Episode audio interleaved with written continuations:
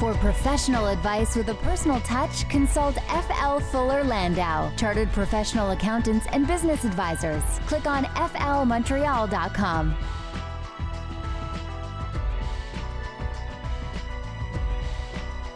Good evening. Welcome to today's Entrepreneur, a program about the entrepreneurial spirit that drives Quebec business. My name is Dan Delmar, along with FL Montreal's Josh Miller. Good evening, Josh. Hello, Dan. And this evening on the program, we'll be talking about gifts with Kristina from WAF, WAFF, World Gifts. And later in the program, uh, something that you, um, I guess, uh, precedes the gifts, uh, failure sometimes. And uh, we'll be talking about um, the the F up nights. Yeah, the the foul up nights. Yep. It's uh, it's uh, foul up nights. Uh, F up nights uh, is turning one. We just turned one year old uh, in Montreal, although it's been around for a long time. So we'll chat about that later. Tomorrow night is our uh, volume six, our sixth edition. We turn one. École des entrepreneurs. Uh, we'll we'll chat about that a little later. Yep. So it's all about entrepreneurs telling their stories of how they messed up and how they rebounded, more importantly, from those failures. So that's coming up later in the program. Uh, but first, as usual, some entrepreneurial news and notes. And uh, this first story is something I've been wanting to talk to you about for a while and just get an explanation. This term blockchain, we're hearing this a lot lately, and uh, and now we're seeing blockchain tomatoes. I, I can you just give us a, a, quick primer? What is blockchain and what are blockchain tomatoes? Blockchain for tomatoes. So blockchain, and, and it's it's maybe not the easiest thing for for people to grasp, but uh, you know, Bitcoin, the cryptocurrencies. Uh, where I guess a lot of this discussion started, blockchain is basically the system behind recording all the transactions that are happening, call it online. Hmm. So it is it is kind of like a, a master audit trail of everything and all these transactions and all these online events that are occurring. That is the oversimplified term of blockchain. And, and I know that there's people out there listening to me saying, no, it's not that. It's a little more complicated. Yes, It's- I get that. It's more complicated, but basically on the on the on the surface and the basic understanding, it is a uh, think of it as an audit trail behind the scenes of online transactions. So currency management system is that fair? But it, or? yes, but it's not necessarily just for currency. It Okay. can be for anything electronic, which is where this article that what I was reading that, that came out was blockchain for tomatoes was because in fruits and vegetables there's actually been some remarkable advancements in technology where they are monitoring when when something should be harvested, at what temperature, at what perfect ripeness, uh, and, and all these factors, certain chemical components, certain, and not just from the vine or the the farm, but also in transportation. So in transportation, you know, they're testing the humidity and the and and and the temperature and the ripeness and whatever else they can they can measure. But all these electronic measures can be can be followed and and almost that that trail that online trail so that when somebody's ordering something if somebody wants to buy that tomato just like if somebody wants to buy that cryptocurrency you have an online record a real time online record of what's happening with that in this case tomato. Hmm. so where is it located? At what temperature? Is it ripe? How much time is left so it's it's it's actually quite something. It's going to be the evolution. I know we're we're years and years away from it but the technology is already out there to monitor so much activity that this blockchain component behind it that's registering everything that you can follow in an instant uh, is is quite something. Again, I, I know for all the listeners that, that know blockchain better, I know I'm oversimplifying it. So uh, stop stop yelling at your radio, and, and it's okay. But the thing with tomatoes, like cryptocurrency, the bitcoins of the world, the Ethereum's of the world, they that's still brand new for everybody. There's only one way to really track it, and that's through blockchain. With tomatoes or vegetables, you still have other ways to get to that information, other ways to get that that knowledge and to that product. So it's that's why it's not quite there yet. Is blockchain also sort of a tech solution that'll essentially eliminate theft uh, in in the workplace? I mean, can you if you're tracking things down to the individual tomato? Y- uh, yes, although although y- the answer is yes. Uh, then there's the the thought that well, when people are holding your information for a ransom, they like they've they've stolen your data, they've encrypted it, and they want to get paid. They get paid in Bitcoin. That why do they choose to get paid in Bitcoin? Because it's tough to to see where it's actually heading. In other words, it's it's every every blockchain, every every um, transaction, you need a key to open it, and every key is individualized and personalized. but is it trackable? Can you track it to that person? You can only track to that key. Um, anyhow, again, a little oversimplification. Uh, one day we're going to get that blockchain expert that's going to demystify it for everybody, um, and uh, and that should be super interesting. So, if you're running a small or medium-sized business and you notice that there are uh, maybe one too many tomatoes missing, um, the question, and this is from the Financial Post, is when is the right time for to sort of skip a review and go straight to an audit. So when does the case become so serious that an entrepreneur has to go, no, now I need a professional, I need to do an audit? Well, that, that's it. And and there there this was an article that came out, and I, I guess it's right up our alley. Uh, you know, as as FL and, and a CPA firm. And you know it's more on financial statements because financial statements uh, can be costly. You know to get auditors in there, it's it's it, it can be a it can be a big burden on the on the bottom line. But sometimes you need, this article was really like, yeah, but sometimes you need to kind of go from that notice to reader review engagement to an audit, that, that low level check of a financial statement up to a, a, a much higher level check that's an audit. And, you know, there are certain circumstances where it'll require it. Maybe you need some money, so you need some financing, uh, and you, and your banker, your financier is going to need it, so you're going to do it. Maybe you have, maybe you want to grow your grow your business and add investors, and investors will rely on a, an audited financial statement much more than they will on any other level, lower level financial statement. So that's that's pretty big. Maybe you have some employees that aren't that you don't fully trust, and an audit is one way to to I guess check your figures to make sure that that things are are happening in the in the right way and and being spent properly. Uh, maybe you're maybe you're about to sell your business, and you know somebody. If you want to go sell your business, chances are uh, it's it's going to undergo due diligence. An audited statement will certainly look a lot better. So there, there's a number of different reasons. I can go on. There's there's a few others. Uh, there's a number of different reasons to do it. But what the article doesn't talk about is well, when you have an audit, and what if you want to go? What if you want to downgrade? Because not everybody needs an audit. Not everybody needs to spend those tens of thousands of dollars on an audit. Well, then maybe you should be questioning and said, okay, I know I've been doing an audit for a long time, but if my business is better, the banks don't need it because the banks are starting to understand and and and accept the downgraded from an audit to review engagement. Ask the question. Maybe you don't need it. Or if you think you need an audit, maybe it's just on specific areas. Maybe you just want to check your inventory, you want to check your receivables. Doesn't have to be a, a full blown audit. Now, uh, along this, the same lines on this Financial Post series of, you know, what do you do when? Um, what do you do when you have too many tomatoes at your uh, tomato shop and you need, uh, you can't necessarily afford a bigger place, uh, but you need to sort of get the tomatoes out of there. Uh, in comes the logistics industry. And logistics is huge. You know, when, when people talk, how am I going to scale my business? You know, there there's no question that people are a part of it. But if you're moving goods, and we're, we're not talking services, we're talking goods, and you want to scale your business and you want to uh, offer the right price for your product and it's got to move from one location to another transportation logistics is absolutely huge and it can make or break your gross profit in an absolute instant. So you want to have you want to have it done right and if you're not good at it there are other companies there are these 3pl these these pick and pack and logistics uh, uh, companies out there and and around the world where if you're if you're in Montreal and you have a lot of a lot of customers in Mexico, well, maybe your product should be sitting in Mexico in a warehouse and you can pick and pack and ship from there and drastically reduce some of those transport and logistic costs and and truly help your bottom line. So that becomes again not for every business, not necessarily for some service business and whatever, but for the ones that are transporting goods across the planet transportation, logistics, using third parties that do it right and that understand can be absolutely huge, especially today when everybody wants everything yesterday. And finally, in our ongoing series, uh, how millennials are changing business, uh, not nine to fivers, five to niners. Tell me about that phenomenon. Five to niners. This was an interesting article I read in the in the um, in the Financial Post, and 5 p.m. to 9 p.m. They just work four hours and they, well, they do, but they work after their regular day job. Oh.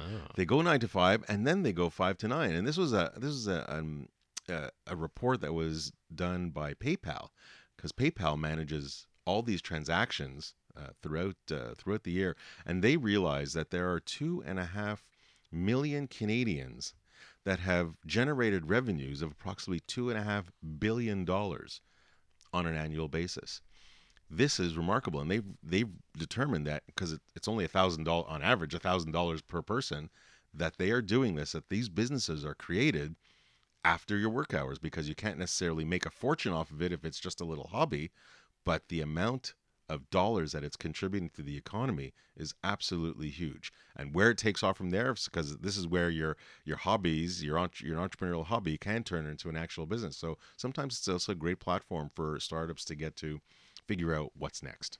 Coming up next, we'll chat with our entrepreneur profile of the evening, Kristina Boudaeva of WAFF World Gifts, all about, uh, I guess, just handcrafted, um, interesting little pieces of art that are practical. So we'll talk to uh, WAFF World Gifts coming up next.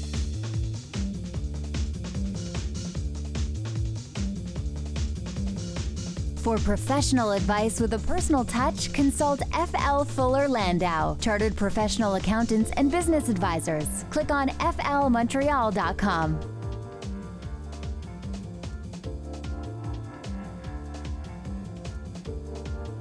Inspiring stories from outstanding business people, Dan Delmar and FL's Josh Miller with you. And this evening, we're chatting with Kristina Boudaeva of WAFF World Gifts. Welcome to CJAD, Kristina. Hello, thank you for having me. And thank you for the gifts. We appreciate that. Um, tell us about WAFF. Well, WAFF um, is a company. We design educational activities for children. We also design and produce um, back to school items, stationery, right here back in Montreal in our own back backyard. When did, when did you start WAFF? Well, I started playing with the idea in 2011. Um, I came out with several products, and one specific product was very strong uh, that resonated with people that I took it on the market. And in 2012, we incorporated so it became a business in 2012. Now this is something pretty new. I mean, the, the the feel of the notebooks and the and the product is is quite different. It's tactile. I know it's it's a little difficult to explain on air. Uh, I guess somebody can go to the website and take a look at it. But how did this come about? Like, where did the idea emanate? Well, I I love design, and uh, we're all children at heart, and I strongly believe that. And um, the product itself, when I was thinking, when I created the original WAFF products, it was all based on touch, feel, color, the stimulation, the basics, because we all consume with electronic devices and everything uh, virtual and on air and i wanted something physical that you could touch and enjoy right there instantly and then the color stimulation. So i was able to put together in with the stationary angle to it and uh, launch a product and build a company around it are you an inventor? Like did, did you did you do this yourself? Did you kind of hire somebody to say i have an idea now you go make it well um, i am an inventor and that's what i do i really enjoy product development um, and invention. So I, I come out with crazy ideas and crazy product ideas all the time. Um, the way you give birth to a product, in my particular case, I'm not trained designer or an inventor per se. So I look for the materials, I look for the pattern, I experiment, um, and then I look for sourcing, manufacturing, and I try to explain the concept, send my prototypes, send my ideas, and then we start working on the mock-ups back and forth, and that's how the product come together in life. There seems to be some educational research behind your concept too, right? I mean, kids tend to learn better sort of when they have something physical in their hands. That's true. Um, there is an alphabet component to it. There is a tactile small pieces component to it that you uh, have to clip or cube or slide right on the product. There's a color stimulation, like I mentioned before. It's great with the children that has a spectrum of autism or autism per se, or uh, early childhood education, pre-K, uh, kindergarten, grade one introducing to that math component, alphabet component, even just coloring or doing some pixelated art, emojis and things like that. So, yeah. You, you said you've been developing like a lot of product. You had a lot of ideas over the years. Are there some that just didn't work that you that you learned and said, you know what, I better not go there again? They do. You cannot fall in love with the product. You you give a birth to it, you take it to the market. If it doesn't sell, you kill it. And that's the harsh reality. You give it a time frame. I usually give I usually give it a year on the circuit, um, international circuit, and if sales don't lie, if it doesn't happen, you just shut it off, and when, that's it. When you first started, what was what was that biggest foul up product? Uh, what was that biggest f up product that uh, that you know you could just never go back to? It?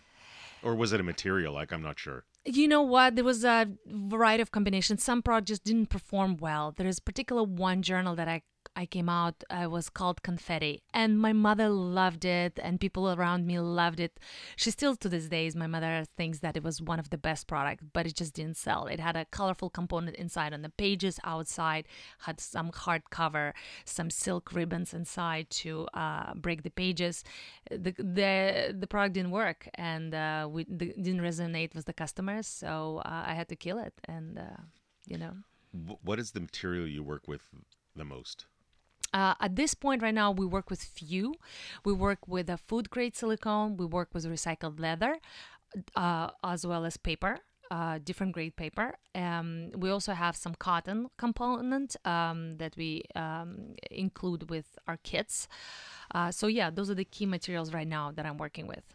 Do you have to train your suppliers to work properly with them? You know, that when you're sending them specifications, it was and did it take long to find the right suppliers, the right manufacturers? Uh, learning curve. I mean, um, you have to know, as you know in your business, your numbers. You also have to know the product you are, are making. So you have to know the chemical component. There is a testing certification, the market that you're playing in. So we educate and we constantly test um, our suppliers. We also test them in our own soil in the US and in Canada for chemical components because sometimes some suppliers are not honest, especially, or they just don't know, or, you know, they, they tend to be uh, not upfront for it. So we test the products all the time uh, to find out. Did you go through a lot of suppliers at the beginning? Um, and so the way it goes, the process goes is let's say I come out with the idea and um, then I start looking for how we can make it happen. And we came out with about maybe, I would come out with about 10 to 12 different suppliers. So I would go to them, communicate what I need. I would send them my drawings, my product materials. They would come back to me with the sample and the cost, what it's going to uh, cost me to produce the product. And from that evaluation, literally receiving the sample and evaluating the cost, going back and forth, I make my choice and I narrow it out to two or three. And then we do with a small production run and I see how the financial aspect would go with two or three suppliers and pretty much uh, that elimination, the trial and errors. Where are your suppliers located in the world? Um, there are a few kind of some in the US, some in China right now at this present moment. Yeah. And which country do you prefer to deal with from your supplier aspect? Um, you know, I'm so used to Asia, so I've been there for quite some time. Um, Asian culture very close to me. Um, so, but I think it's all based on the relationship how you build them. So I can't really say it's a US or China. So Asia, I'm comfortable there. It's it's home to me, but I'm very blessed with my US suppliers as well. So both of them is good. Coming up more with Kristina Boudaeva of WAFF World Gifts. Also later in the show, we'll talk about, um, well, messing up and uh, that uh, F Up Nights, which is coming up tomorrow night. And we'll tell you all about that with Natalie Riviere of P Physio and how entrepreneurs can overcome uh, hard times. That's up next on today's Entrepreneur.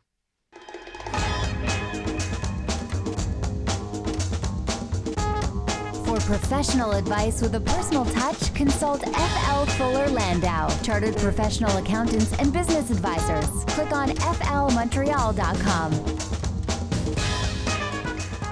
Welcome back to today's Entrepreneur, a program about the entrepreneurial spirit that drives Quebec business. My name is Dan Delmar, along with FL Montreal's Josh Miller. And this evening, we're chatting with Kristina Boudaeva of WAFF World Gifts. In a little bit, we'll be joined by Natalie Riviere of P Visio and Jason Connell, who's the uh, founder of F Up Nights Canada. Big event coming up here and tomorrow. We'll talk all about that and about how entrepreneurs can be inspired by the uh, failures of uh, their predecessors. So that's on the way. Uh, but first, Kristina talking about WAFF World Gifts and these these products that are really cool and fun to play with and tactile. Um, when you first started, did some adults look at you like, "What is this? I mean, am I really going to play with an agenda that's also a toy?" And how did you overcome that sort of psychological barrier?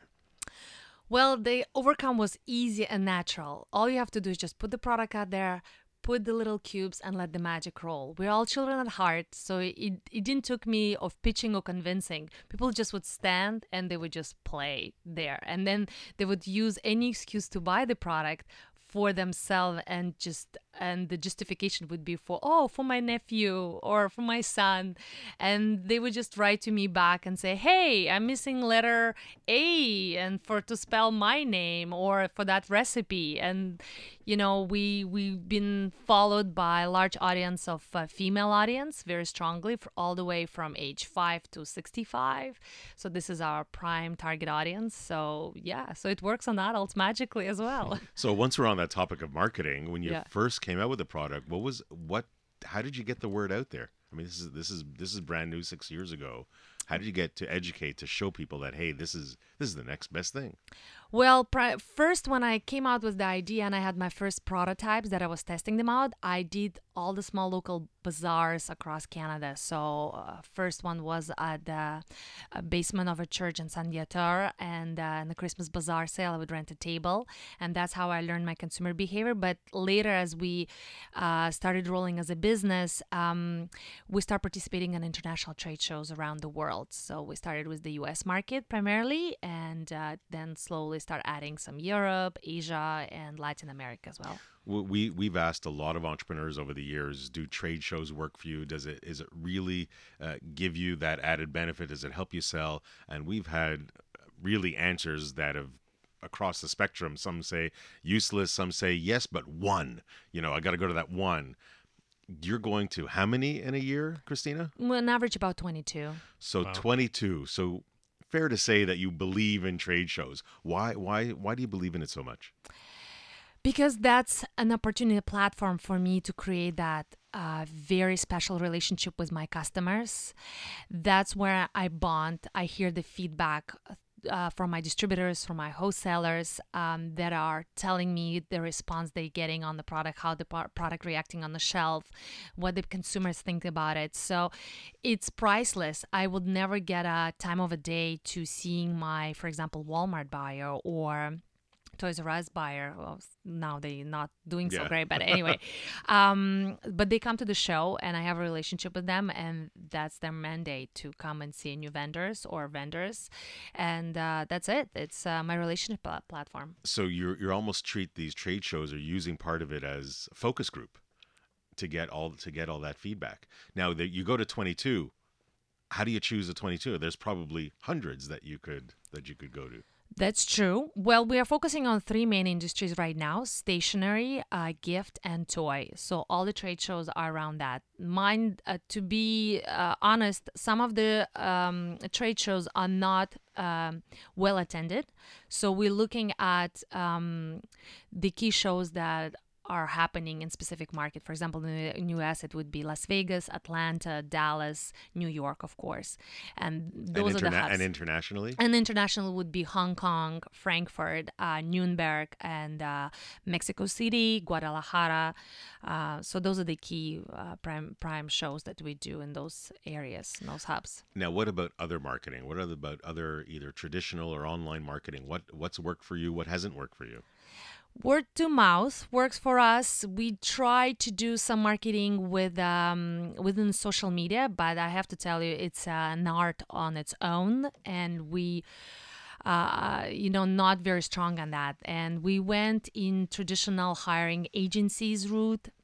I think uh, right now we're up to like eight agencies that we tried, and Un- not unsuccessfully. I guess. unsuccessfully we are not in, in the size that we can see return on our investment and we fall into that category of a cash cow being treated you know so for us it does not drive our online business it does not our key revenue generating source so that's why we're focusing on uh, trade shows where So, but you don't stay away from social media pages. You you still you still use a Facebook or, or an Instagram. Absolutely. We try to post regularly and we have very active uh, uh, website that we as, as well we do uh, so that generates directly to consumer sales But now, if you didn't have so many so much success with outside agencies, you do a lot of it internally now. Um, what do you mean like internally like oh, like your your your social media, your act your activity in your social media or your website. Do you have internal people that deal with it and that post for you, or you're or you are outsourcing? no we're not outsourcing we're doing in-house right now so i have a, a team member that actually uh, handling that managing closer closer to the product. Exactly. Closer to you on a daily basis. On a daily basis, she's actually four feet away from you. Exactly. right now, I'm smiling. Yes, Nayeli, she's uh, fantastic. So we love her. Let's let's just uh, switch gears a little bit in, in our last moments before and and talk on the dollar side of it and the you know the cash flow, the financing aspect of it. As you're starting out and you're building your product and you're you're trying to get it off the ground, you're you, you have to invest some dollars at the beginning. What did you learn? Like did, did you did you have to learn cash flow issues? Did you have to learn how to deal with customers and collections? What was your experience then? Oh my God, that's like a subject for another like 10, 10 hours to go. Um, We'll settle for two minutes. wonderful. So on a key, you have to know your business. I'm cyclical, so the cash flow goes around that. So key seasonality for us, it's a back to school and holiday season.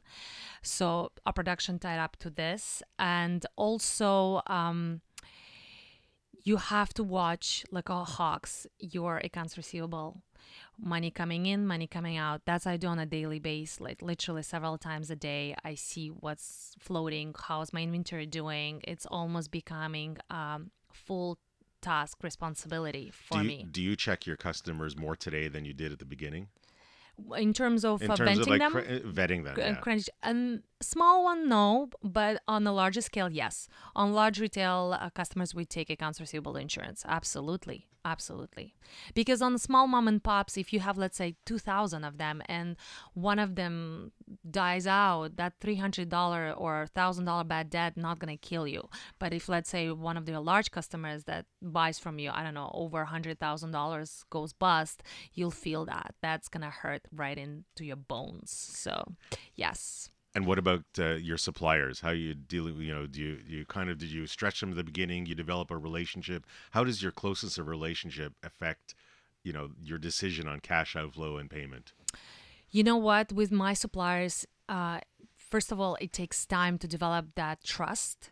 And once you get it, it's golden because then you could have your um, terms, you could stretch on specific uh, deals or projects that you're working on. You could work out the payment plans and things like that. They will back you up, and that's how you you have to be be able to choose your partners right. It's like almost in a marriage. You have to know who you're going into the war with, you know, so that those battle buddies. So it's that that system. We watch each other's back, and honest transparency is the key. And uh, it worked for me over the But- years. And you definitely learn along the way from the few failures and the few mistakes that Ooh, that happen each and every week, year, month. that's true. That's true. Uh, coming up, we'll have Kristina's one piece of advice for today's entrepreneur, and we'll talk about F Up Nights, which is happening tomorrow night. How entrepreneurs are going to get up on stage, tell their stories of failure, and how they persevered. So that is on the way with Natalie and Jason Connell, the founder of F Up Nights here in Canada. For professional advice with a personal touch, consult FL Fuller Landau, Chartered Professional Accountants and Business Advisors. Click on flmontreal.com. Welcome back. Inspiring stories from outstanding business people. Dan Delmar and FL Montreal's Josh Miller with you. We have Kristina Boudaeva here of WAFF World Gifts. So we'll have her one piece of advice for today's entrepreneur on the way. But first, let's uh, preview tomorrow night's big F Up Night event with Natalie Riviere of PVisio and Jason Connell, who's the international coordinator for F Up Nights, the events around the world, and also founded the Canadian chapter of this uh, this franchise. Uh, Natalie, welcome back, and Jason, welcome to CJAD. Thank you. Thank you so much. So yeah, so we've been. This is our one year anniversary with Foul Up Nights, uh, and it and it was uh, certainly the Montreal part was started with four people. P Visio's one, Cometa, Natalie's uh, alter ego, another company that she works with, and then a couple other people. Creative Mornings, Louis Felix Binet, and Vanessa Mugler from Quo Vadis and Le Salon, 1861, and. Uh, you know there's so many events and there, we we all hear entrepreneurs talk about their successes but we all know they learn best from their failures and this was an opportunity to get the Montreal community to talk more openly about their failures so that others can learn. And with that opening uh, you certainly welcome Jason welcome Natalie. Um, Nat you know you you you of the four you started it with us. So I guess where did you where did you where do you see the best fix or the or, or the, where where it really resonates with the entrepreneur For me in Montreal, it was an opportunity to bridge communities because we're bilingual here. Um, I was attracted to this event not only because it was refreshing and telling the human side of the story in business, not just the glamour and excitement and hustle and uh, all the you know glorious things that people can make entrepreneurship out to be. Um, I was attracted to the idea that it would bring a bit of transparency and fresh new conversation, some connectedness to our community. But also in Montreal, particularly because I'd been involved in entrepreneurship for a long time in different pockets French, English, also from schools and educational institutions to corporate and things happening privately, startups. I saw this as an opportunity to bring everyone together. And I think that is refreshing for the entrepreneurs here alone, just the idea of community and connectedness. No question. Jason, you know, you, you've been part of this organization a while, but there's also what's called the Failure Institute that does research out there that, that really takes information, uh, uh, questions entrepreneurs what kind of stats have you have you seen out there and what can you share with our listeners? Yeah definitely. So um, the failure institute kind of started um, we had all these this uh, i guess qualitative data uh, from these talks, um, but we weren't doing anything with it. And so, really, the Failure Institute was formed to kind of take that data from the talks that we have every month and, and to kind of bring in researchers to help, uh, you know, fix policy um, and, you know, help businesses make smarter decisions. So, um, a lot of their research is, is focused around failure and why do entrepreneurs fail and what happens to entrepreneurs after they fail and all these kind of um, these kind of data data points. So so why do they fail? Yeah, it's a really good question. Well, a lot of entrepreneurs, the vast majority, it's financial. It's they didn't get enough funding, they couldn't close sales, they couldn't um, have the financial resources backing them to carry on the business. Um, and then the second below that is we find that it's usually bad founders. So uh, bad founder matchups, I should say. So you know, two people who are friends or two people who don't even know each other sometimes get together and build a business uh, and then realize that they really can't stand the other person or they don't have the same vision for the business.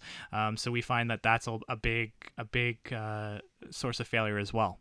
Now, what about coping with it? What about coming out of that failure? And, and so, what, what does the research say, or maybe some of the better mechanisms, or, or, or what entrepreneurs are doing to get out of it? Totally, yeah. So um, we kind of see three pathways um, for founders who, you know, their business tanks. The first, um, and in no particular order, um, the first is they go back for more education. So um, they go back to school or they kind of work for another company. They kind of absorb more knowledge to say, okay, you know, I didn't know this, this, and this. Well, let's learn this and this and this before I start something new. Um, the second pathway we see uh, is they kind of take a sabbatical. They have to lick their wounds. They have to kind of um, get over that failure and kind of come to terms with what happened before they jump into entrepreneurship again. Uh, and then the final pathway uh, is for those people who just can't get enough. Uh, they jump straight into another business. And so we kind of see uh, you know different geographic areas react differently. So north america a lot of companies they lick their wounds before going back whereas in europe they get more education before going back into a company. So so depending where you are in the world, I guess there's also those culture differences. Totally, yeah. Um, we see them every day, um, and just through the event itself, you know, some of our more successful events are in places where that kind of culture around failure or you know personal failure is is kind of uh, very sensitive, like Tokyo. Kristina, how would you classify? How do, how do you when you hit a, a snag, you have a failure? Do you just plow right through it? How do you react to that? Well, I assess the situation, what happened. I allow myself every year there is a project that we fail, and I allow myself that so I don't beat myself. So it's a natural process to success. There's nothing wrong about it. So I says what went wrong, and I try to learn from it how we can make it better next time. And if I cannot make it, then I abandon and try another way. That's the way I do it, you know. We we can talk about failure and the failure index and all that for for a really long time, but as we approach the last moment of the show, as we do each week, we'll turn to Kristina Boudaeva of WAFF World Gifts and ask you, Kristina, what would be your one piece of advice for today's entrepreneur? Well, since it's around failure, I would say, guys, fail quickly and try to do it gracefully innovate yourself also innovation is huge you are good as your last year idea or last month's idea so that new fresh angle you constantly have to innovate and the last thing is the cash is the king so no cash no business sales don't lie so that's my advice pretty much Excellent. Thanks very much, Kristina. Uh, some great takeaways, but certainly tomorrow night, find the fun. Uh, foul, foul up nights. Go to go to our Facebook page, Facebook Fun Montreal, and uh, and hopefully you can join us and hear some other great stories tomorrow night. taking place at the École des Entrepreneurs on René-Lévesque. So again, facebook.com slash fun Montreal for more info on that. Thanks to uh, Jason Connell for stopping by and Natalie Riviere as usual as P- at PVisio. Uh, Kristina Boudaeva of WAFF World Gifts. Thanks so much for, uh, for your profile this evening, Kristina. thank you very much for having me And Josh will be back next week with uh, the uh, increasingly popular Copper Branch. Copper Branch, what a what a great flavor, and uh, maybe we'll get to taste some. I hope so. See you next Monday night.